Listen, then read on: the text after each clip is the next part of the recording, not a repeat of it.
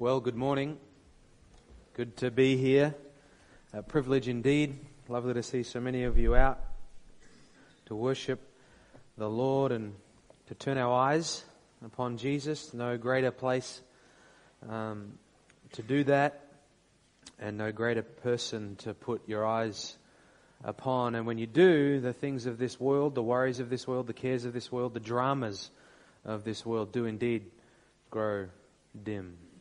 Well, we, we come again now to our journey through the Gospel of Mark. Mark is an evangelistic gospel. It is the evangelistic gospel. And what is so wonderful about the journey through any book of the Bible is that we are, by God's sovereign hand, at His appointed time and His appointed moment, going through His text for us. He speaks to us. Every word is inerrant and every word is inspired, and therefore every word is to be preached. And so it is our joy and our privilege to gather around this evangelistic gospel. And the title of the message this morning is The Weightiest of Words. And I believe that our portion that we'll look at this morning as we journey through are exactly that. And so turn with me in your Bibles to Mark chapter 8. If you are visiting with us this morning, we work our way verse by verse through the Gospel of Mark at the moment, and so we'll pick up in verse 34 in Mark chapter 8. And he summoned the crowd with his disciples and said to them, This is Jesus speaking, If anyone wishes to come after me, he must deny himself and take up his cross and follow me. For whoever wishes to save his life will lose it. But whoever loses his life for my sake and the Gospels will save it. For what does it profit a man to gain the whole world and forfeit his soul? For what will a man give in exchange for his soul? For whoever is ashamed of me and my words in this adulterous and sinful generation, the Son of Man will also be ashamed of him when he comes in the glory of his Father with the holy angels. Let's pray. Father, we come before you having read the weightiest of words. Father, would you help me, your servant? Sinful as I am, in great need of you, I certainly am. I cannot do this uh, without you. I need your help. And Lord, each and every one of us, we need your help. Lord, help us to appropriate what we hear. Father, would you do a mighty work of salvation and sanctification? Lord, we believe in the Holy Spirit of God. In Jesus' name, amen. Two questions. You feel the weight of these words? People face a Christless eternity, and that's just a way of saying they face an eternity in hell.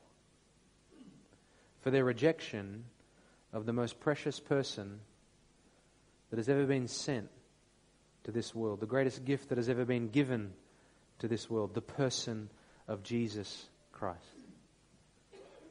Two questions. What does it mean to be a disciple? What, what does it mean to be a follower of Jesus Christ? The words that we've just read are sobering and significant words. Not startling as though you've never heard them before. Because for most of you, you will have heard them before. Some of you will not have heard them before. But for all of us here this morning, whether we've heard these words before or whether we have never heard them ever before in our life, it will be the reality and the riches of them that will give each of us an unmistakable knowledge of what it means to live for Jesus Christ. To be a follower, a genuine follower of Jesus Christ. Jesus had just had that traveling talk with the twelve that we saw last Sunday, where Peter had made that great confession, You are the Christ, when Jesus asked him, Who do you say that I am? And now, Jesus here in verses 34 to 38, which will be our focus this morning, Jesus seizes the moment. What moment? Well, let me explain. The, the first part of Mark, that is the first eight chapters where we're, we're up to, has been all about the arrival of Jesus, the teachings and healings of Jesus, the calling of a very small group of men by Jesus, namely the twelve, that he called to follow him, that he would tell them to follow me and I will make you become fishers of men. And then to the summoning of those twelve and the sending out of those twelve. It's all been thus far about Jesus going about the place, calling people to follow him. And then with the confession by Peter that we saw last week, where he accurately identified that Jesus is the Christ, the anointed one, the Messiah, the, the, the long awaited Messiah, that he is indeed the Savior for his people and he is establishing his kingdom. On the back of all of that, Jesus then says, Look, now I'm going to transition from going out into this region and into that region because I'm making a V line for Jerusalem. I've set my face like a flint towards Jerusalem. And in Jerusalem, Jesus says, I am going to suffer, I'm going to be rejected, and I'm going to be crucified. And then three days later, I am going to rise again. And so I have called you to follow me, he says.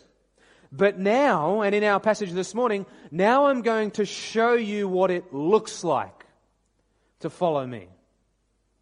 And I'm going to tell you and everyone in this crowd what is required to be my disciple. And so that is what we're going to feel the full weight of today. We so desperately need to hear these words and their meaning.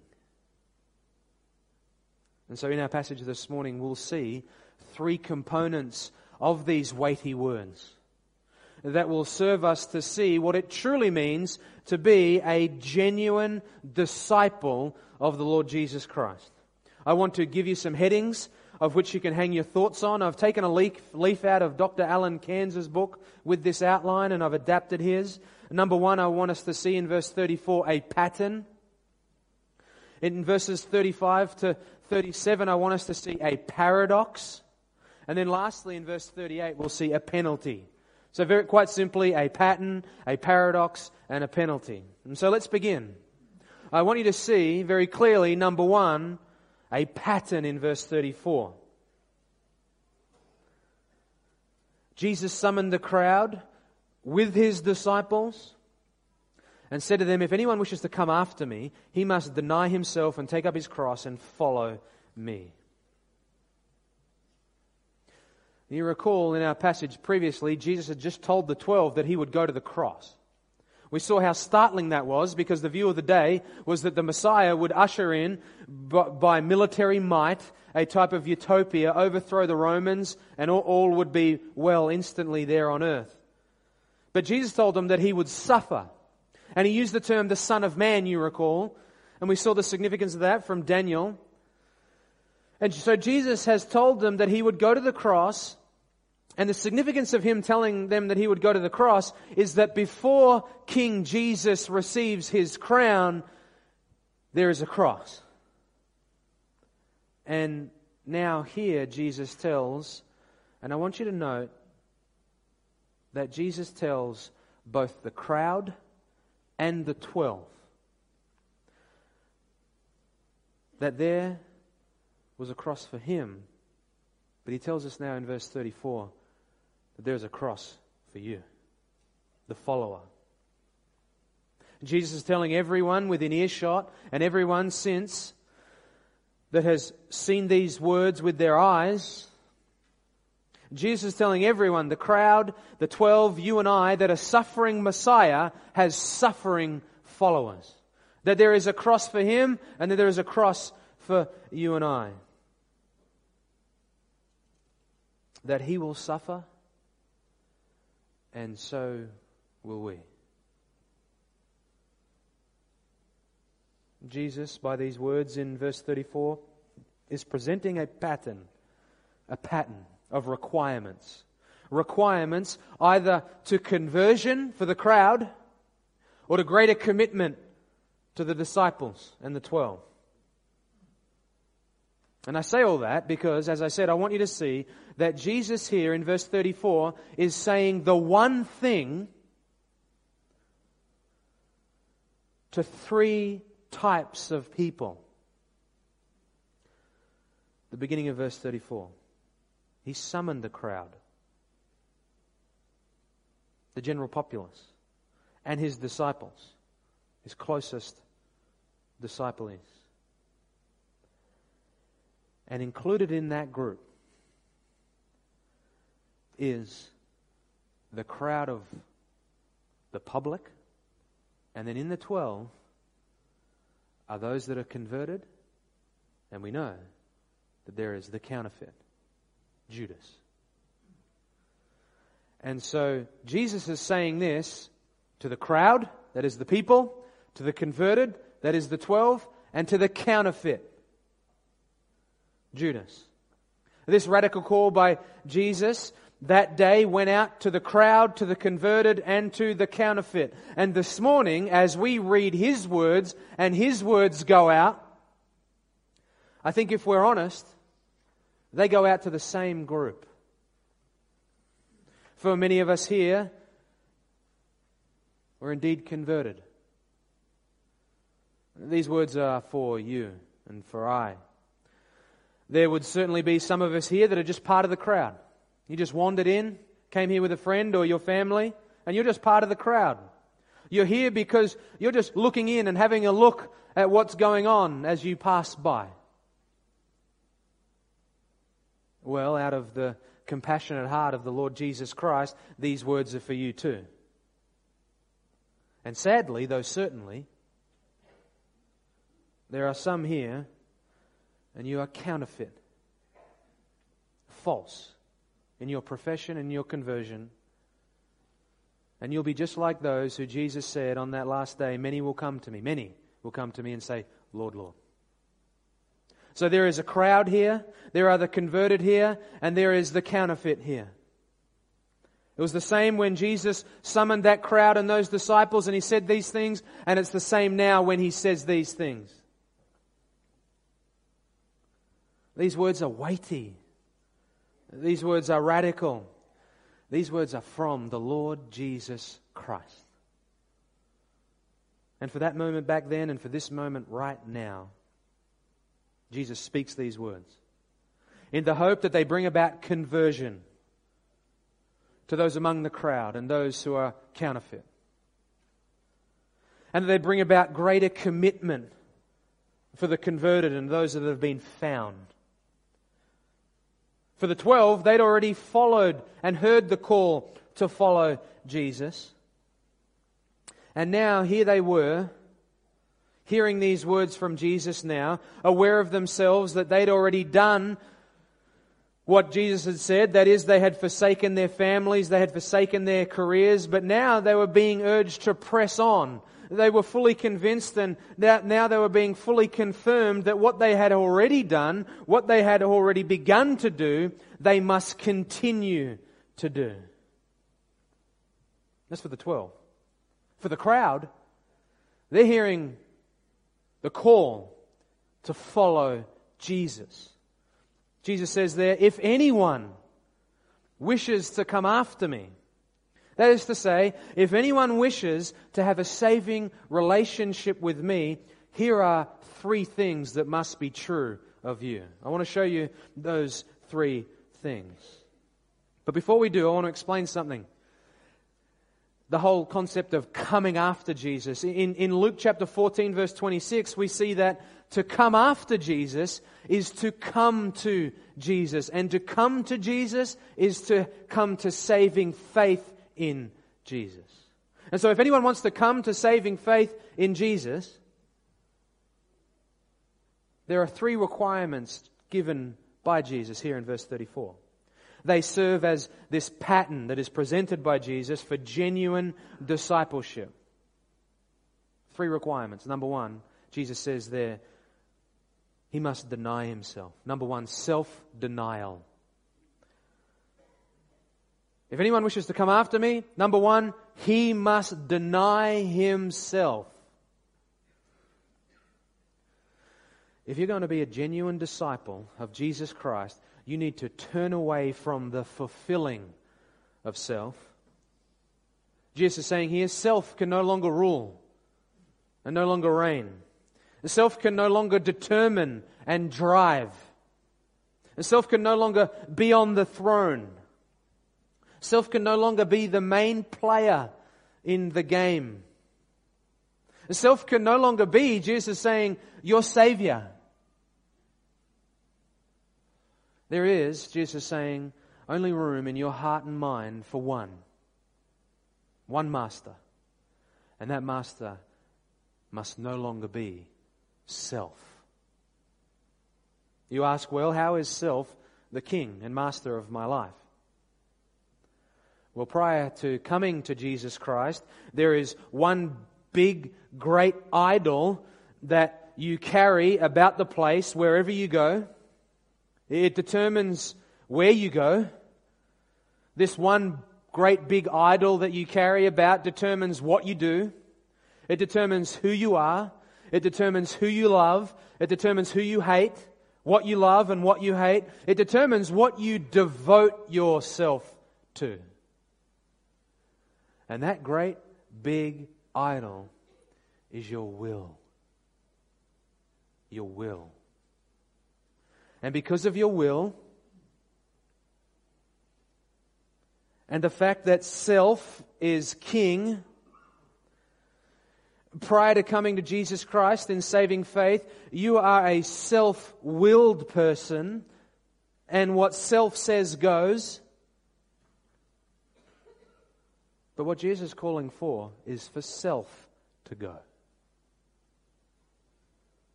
An all consuming focus on serving self must be exchanged for an all consuming focus on serving Christ and serving others. For the unconverted, self is king. And the, therefore, Jesus is not king. Jesus is not whom you worship. And so this is a call here, right up front, a call to abandon the idolatry and obsession with self.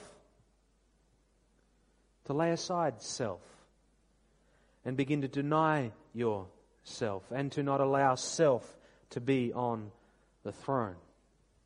And for this is a call here to those that are lost.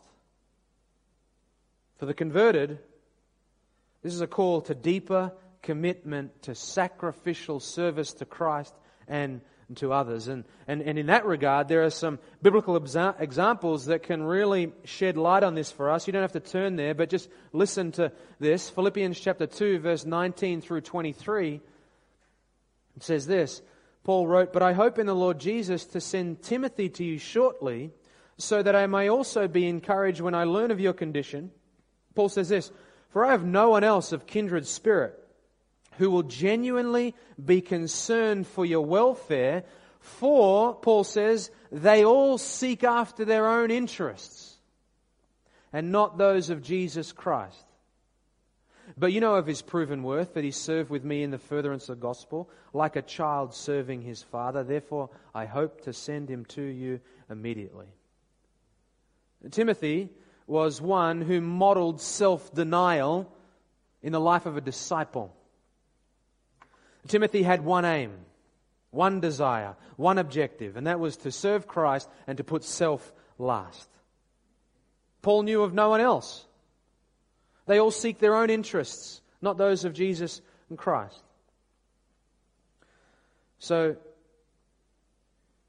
a call for greater commitment to the converted, to those in the crowd, a call to abandon self and flee to the Savior.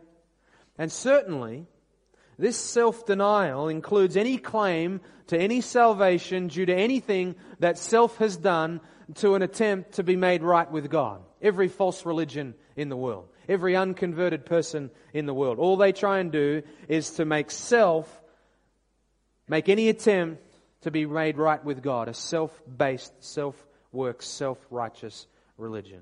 That's the default condition of all people outside of faith in Jesus Christ, trying to make self right before God by self effort. But the gospel says there is not a single thing that self can do to be made right with God. Nothing.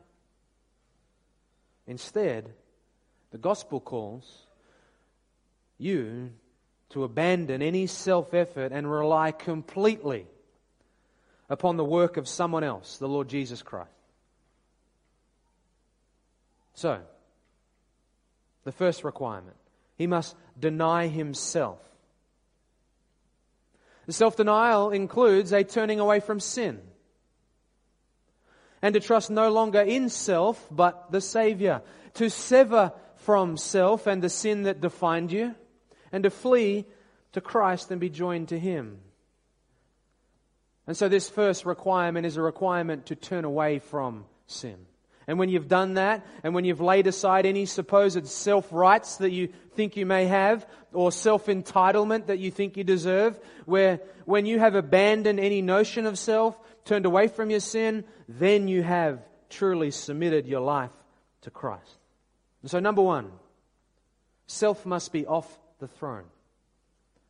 Self so consistently and commonly crawls back onto the throne, does it not? How unfortunate that is when we become self willed. When we who have been severed from the old self and put on the new self, as a result of our flesh, we allow sinful self to crawl back and to be king. If you sit here unconverted this morning, you must deny yourself, turn away from your sin, and follow after Jesus Christ. That's the first requirement that begins to form the pattern that Jesus is presenting here for what it means to be a true disciple of Jesus Christ. Number one, self denial. Next, we see number two, suffering. It says there, next, if anyone wishes to come after me, he must take up his cross suffering. There was a cross for Christ, and there's a cross for all followers of Jesus Christ. The cross was the single most horrendous form of death at the time here. In fact, capital punishment today, nations that are bold enough, brazen enough, and biblical enough to still use that the cross pales in significance. Those things pale in significance to the ruggedness of death upon a cross. Ghastly and terrifying was it when a criminal was nailed to a cross of wood. To die by the cross meant that you had been tried under Roman law, found guilty of the punishment of death by that law, and you were then made to carry your own cross to the site where you would be crucified. This is exactly what happened to Jesus, was it not? After being beaten and mocked and scorned, he was made to carry his cross and the road from where he was tried under Roman law as a criminal. He had to carry that cross then to Calvary's Hill where he would be crucified. And the name of that road is called the Via Dolorosa.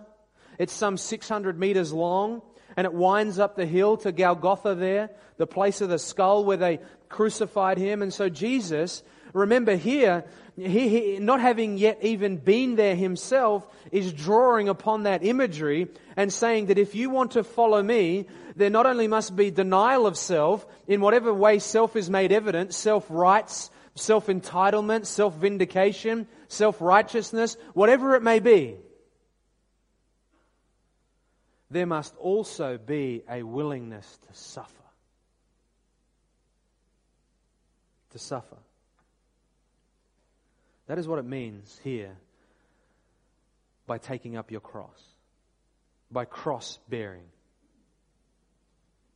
It has been, according to Philippians chapter 1 verse 29, which says, it has been granted for Christ's sake not only to believe in him, but also to suffer for his sake.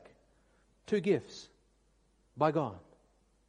Number one, salvation. And number two, suffering. You want to follow Jesus?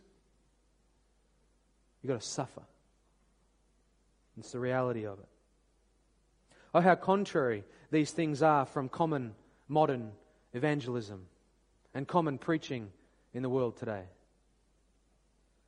Jesus is radical in his call to follow him. A suffering Messiah has suffering followers. And when we share in his name, we share in his sufferings. And part of what it means to be a follower of Jesus Christ is to suffer Look, there may be roads, there is roads paved with gold and walls made of jasper in heaven that await those who place their faith in Jesus Christ. But while we make our pilgrimage to our eternal home, our paths here on earth are just like our Lord's were here on earth. They are marked with suffering. And please note that while Life is certainly filled with God ordained times of sorrow and grief and loss and difficulty. What Jesus is talking about here about taking up your cross is not talking about some irritation or some annoyance or some sorrow or burden that we bear.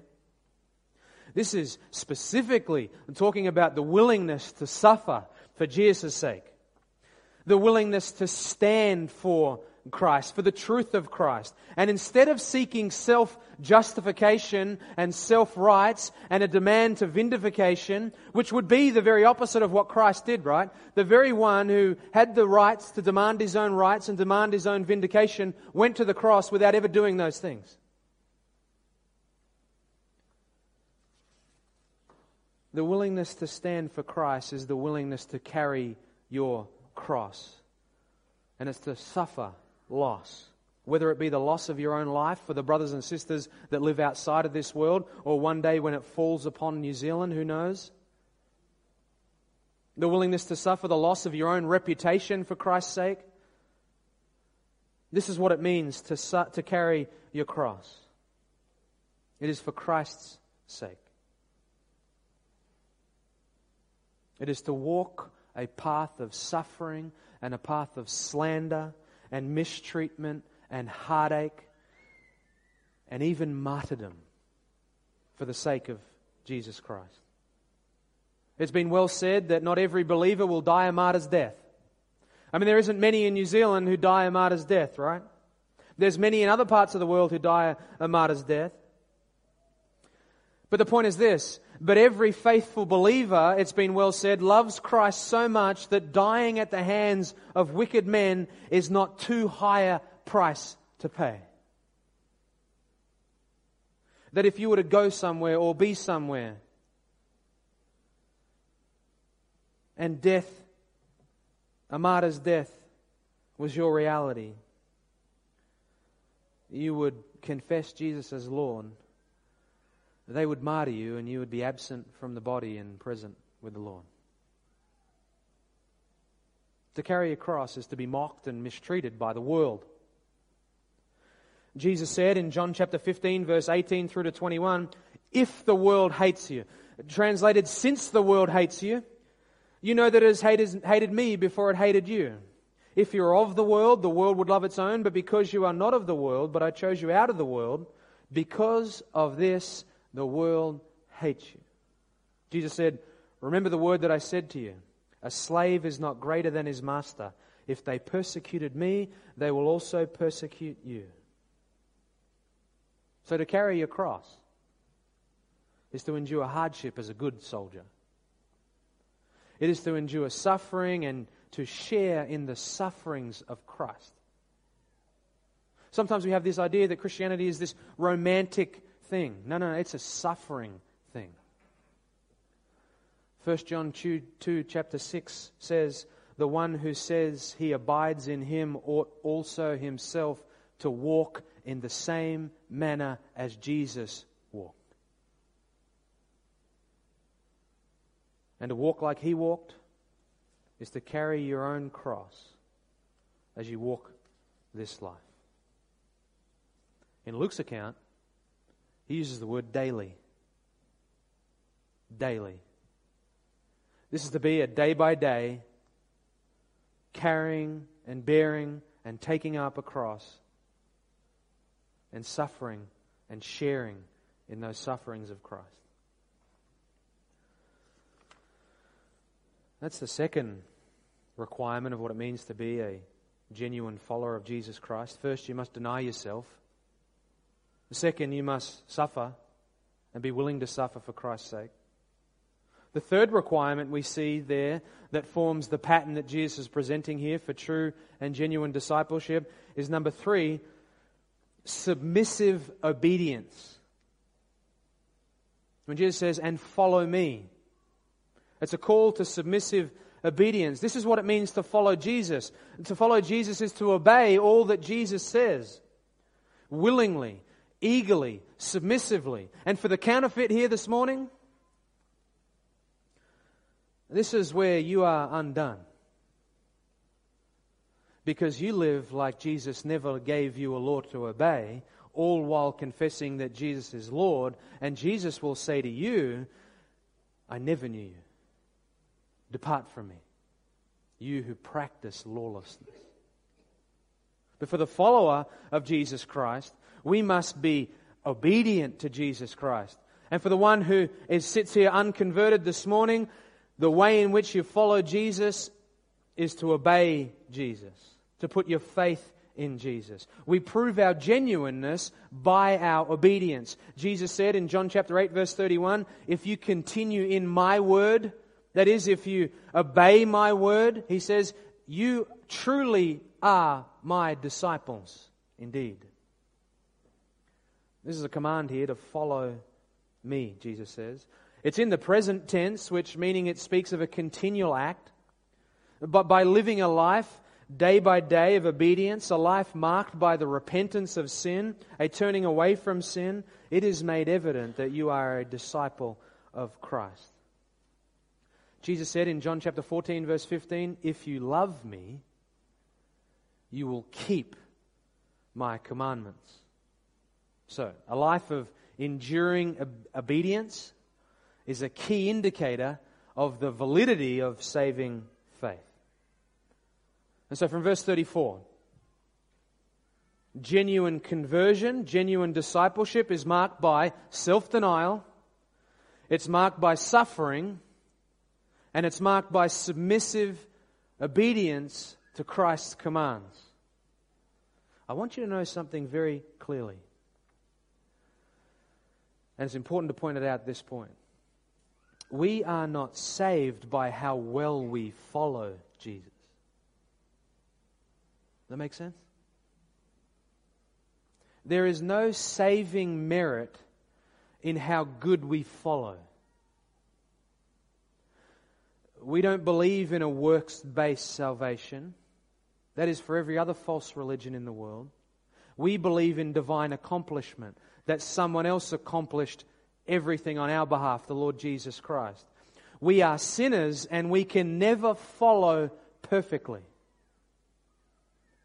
What Jesus is teaching us here is that when you are saved by putting your faith in Christ, you will follow according to this pattern that He gives us. This will be what marks you. You will sever from self. You will suffer for him. And you will surely obey him. That's the pattern from Jesus. Now I want you to see the next component of these weighty words that shows us what it truly means to be a disciple, and that's found in verses 35 to 37. It's a paradox. Verse 34 was the requirements, verses 35 to 37 offer up the reason why. It is a requirement to deny self, to take up your cross, and to follow Jesus. And here, by way of a paradox, we see Jesus explaining why. D- Jesus doesn't just say, Follow me. He actually explains why. Look at the beginning of verse 35, the word for. Look at the beginning of verse 36, the word for. Beginning of verse 37, the word for. The word for for there is the word gar in the Greek. And it is the Greek word used to indicate the reasons for what has just been said. Jesus has issued the terms, and they are his terms. And now he so ever graciously explains the reasons why you need to embrace those terms. And here Jesus so masterfully gives us several reasons why. And I trust by the end of this, you will see just how absurd it is and so ridiculous it is to fail to follow Jesus. This is an evangelistic gospel. Here's the paradox. Verse 35 Whoever wishes to save his life will lose it, but whoever loses his life for my sake and the gospel's will save it. What Jesus is saying this is you save your life, you'll lose it. You lose your life, you'll save it. He's saying this that if you try and hold on to your own life now by clinging to yourself and your own dreams and your own desires and your own hopes, you will not have eternal life. But if you abandon your own self and your own desires and lay down and surrender everything to Jesus Christ, then you will receive eternal life. If you seek to maintain ownership over your own life and live a self centered life, unwilling to lay aside your own life and come to Christ as one who is bankrupt of your own spiritual resources, then Jesus is saying, This life is all you have. Understand this. When your heart stops, and it will stop, you will be either ushered into an eternal life with God or you will be swept up into an eternal hell. And Jesus is saying here, by way of a paradox, if you quit trying to save yourself, if you quit trying to serve yourself and all your selfish desires and all your wants, and you fall at the feet of Jesus, and you thereby lose your own life by giving up your life and giving it to Him, then you will receive everlasting eternal life. And in that everlasting eternal life, you will live in the kingdom of God with all the saints and the sweet Savior forever. Jesus says there, it's for my sake and for the sake of the gospel. This is not some type of laying aside your own life like people who love to go off and live in the poor in the hills of wherever for their life and like to devote themselves to all sorts of things of that nature. No, no, you can do all those things and still end up in eternity of hell. This is for my sake and for the gospel's sake. This is supreme allegiance to a supreme Christ. The believer will abandon all for him and the gospel. The believer is the one, is he not, who finds a treasure in a field. And out of joy, he abandons his life by selling all that he has to buy that field so as to acquire that treasure. That's what the kingdom of God is like. And Jesus is saying here, the way to save your life and the way to be in possession of eternal life is to lose your life. It's been well said that there is no greater pursuit than to know Christ more fully and to love Him more deeply. And here in these verses, we see the heart of the Messiah an evangelist as he stands before this crowd and the twelve and he pleads with them to come and turn away from their sin and to turn away from self and to follow him. And as a shepherd, he stands and he urges the twelve to consider afresh. And he urges you and I, as those that are converted disciples, he, he urges us to consider afresh what we've done already by laying down our own life and by submitting to the Lordship of Jesus Christ, all in the hope that there would be greater commitment from you and I and from them. And like the Master communicated to the ears, in verse 36, he just turns up the heat. He says, For what does it profit a man to gain the whole world and forfeit his own soul? Suppose that you were able to acquire everything you so desired a big house, brand new cars, billions of dollars, or even the entire world and all that it contains. If you lose your own soul, what does it profit you? Not a thing. Why? Because your soul is of eternal worth and nothing is more important than that. The world is of momentary worth. The world, we learn in 1 John chapter 2, verse 15 to 17, is passing away. And so your soul is the only thing that will live forever. And Jesus is placing great emphasis here on the soul. Your car, your house, your bank account, your possessions, they will all burn in just a moment, but your soul, that simply cannot be comp- compared to even if you gain the whole world. Temporary is no match for eternal. And what Jesus is asking is this Would you really do it? Would you actually do it?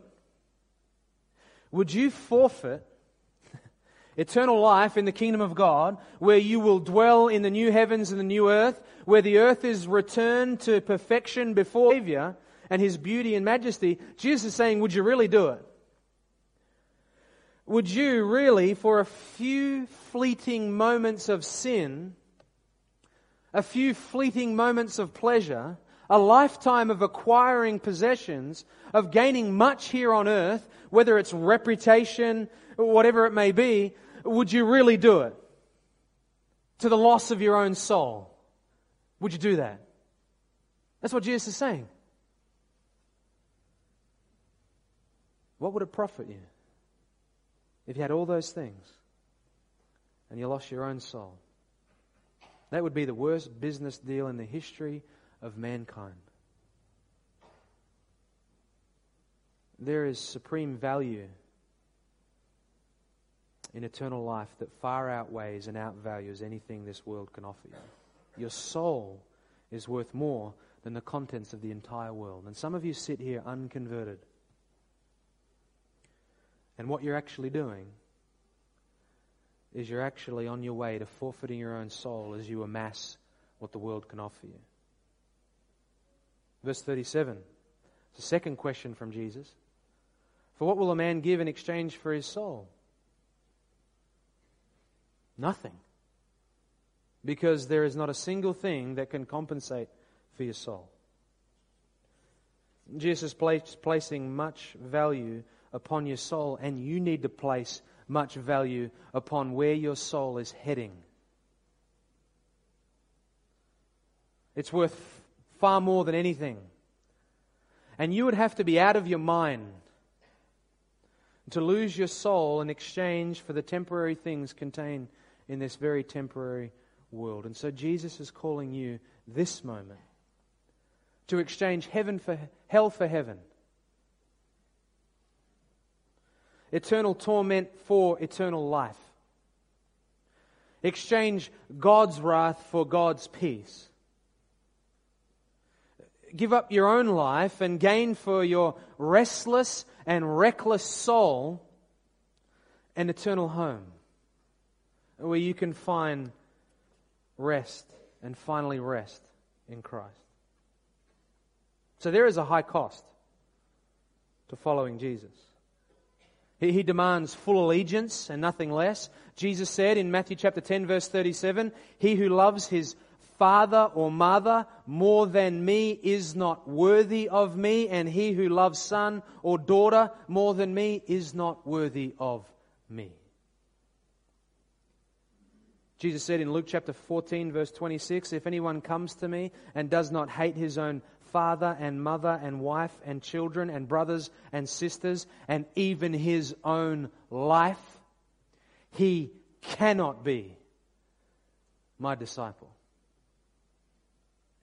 What Jesus is saying in those two verses, he is saying that your love for him, your devotion to him, must far outweigh the love or devotion to anyone else in your life, even to your own life. And if it doesn't, he says, you cannot be my disciple. So we've seen the pattern that Jesus gives. We've just looked at the paradox that Jesus gave. And the very last component of these weighty words that shows us what it means to truly be a genuine disciple is a penalty in verse 38. Here it really is the rubber hitting the road of these weighty words from this evangelistic gospel the call to put your faith in Jesus Christ and the call to commit greater and greater to Jesus Christ. Verse 38. This is why you need to be one who's following after Jesus. For whoever is ashamed of me and my words in this adulterous and sinful generation, the Son of Man will also be ashamed of him when he comes in the glory of his Father with the holy angels. If you don't flee to Christ and forsake self and forsake sin and obey Christ, you are ashamed of Christ. And to be ashamed of Christ isn't to be afraid or, or, or timid necessarily here to proclaim Christ. The word most commentators believe comes with the idea of to deny and to reject. So to be ashamed of Christ is to refuse and reject Christ. Surely to be ashamed of Christ means that you are happy to receive the accolades of this world. To be ashamed of Christ means that you are unwilling to align yourself with Him, to lose your life for Him, to suffer for Him, and to follow Him. And Jesus is saying, when you do that, you join in with this adulterous and sinful generation, and you actually prepare yourself for the coming day. Because there is a coming day. And let me tell you a little bit about that coming day that awaits the one who denies Jesus Christ. Look at the remainder of verse 38 there. Jesus says, When the Son of Man comes. Wow. Jesus now ushers ahead to after the cross and at the time of his return. And he says, For all those who are ashamed of me, that is, all those who rejected me, on that day I will be ashamed of you.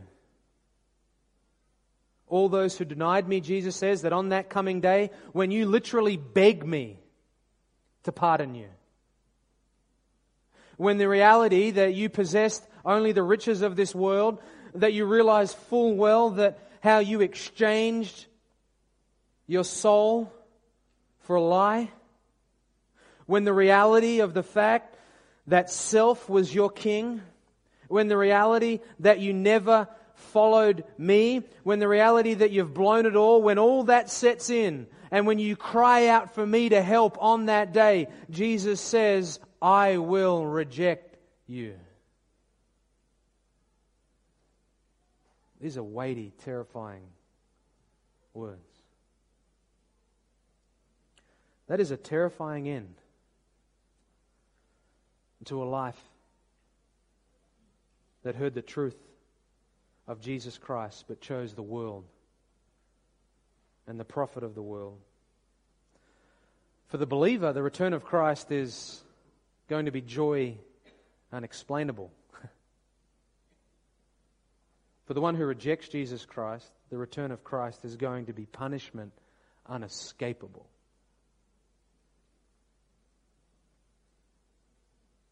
Notice Jesus says, Ashamed of me and my words.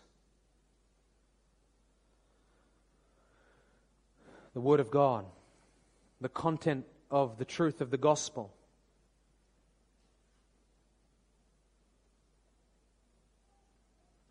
In the glory of the Father, he says there, that the Son of Man will be ashamed of him when he comes in the glory of the Father. Listen to 2 Thessalonians chapter 1. The Lord Jesus Christ will be revealed from heaven with his mighty angels in flaming fire, dealing out retribution to those who do not know God and to those who do not obey the gospel of our Lord Jesus Christ. These will pay the penalty of eternal destruction away from the presence of the Lord and from the glory of his power when he comes to be glorified in his saints on that day. And to be marveled at among all who have believed. He will return in the glory of the Father. Look, these are weighty words. This is a call to follow after Jesus and some radical requirements of what it means to be a disciple of Jesus Christ. And many of you here have denied self. Many of you here have taken up your cross, and we do so daily. And many of us here have followed Him. But there are some of you here who have never done that. And these are the weightiest words that you could ever hear, the most important words you could ever hear. And you need to understand that there is a Savior who went to the cross. And he laid down his own life. And that if you believe in him and trust in him and put your faith in him, that he stood in and hung in your place, that he bore your sin that everything that was due you fell upon him, and that by believing in him and trusting in him, you are then forgiven of all your sin. But you can't just hear that, you must act upon that. That is why, behold, today is the day of salvation. Behold, now is the acceptable time. You have heard, you no longer act in ignorance anymore. You must come to Jesus Christ. This moment, in this place, now. An application very quickly as we close. Look back at the call in verse 34 from Jesus. This was the greatest evangelist that has ever set foot on the earth. And what he says here is exactly what we must model. Because we must be sharing our faith, right? Because I would submit to you, if you're not sharing your faith, you're not following Jesus. To follow me, he said, is to obey all that he has commanded. And has he not commanded the sharing of your faith? He certainly has. And so here is a model of how to share your faith. Here is a model that stands in utter contrast to the easy believism, altar call rubbish that abounds. You must call people to deny themselves, that is, to turn away from their sin. You must call people to take up their cross. You will come to Jesus not for your best life now and that He is a magical genie. No, no, no. That you will follow Him down the hardest paths and the hardest roads that He calls you to go and that you must obey what he says, that is, to follow him. Dear brothers and sisters, be faithful in your gospel proclamation. Be a good steward of the gospel that has been entrusted to you and I to proclaim. Never cheapen the cross or Christ. Call people to turn away from their sin and to put their faith in Jesus Christ and to follow him in all obedience. Well, these are weighty words, are they not? Let's pray. Father, we come before you and we thank you for this time.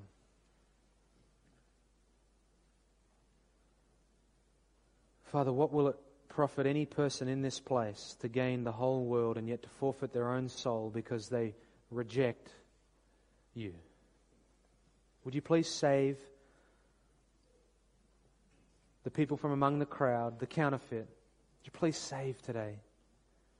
Would you get great glory in yourself by doing a mighty work through feeble words of your sinful servant?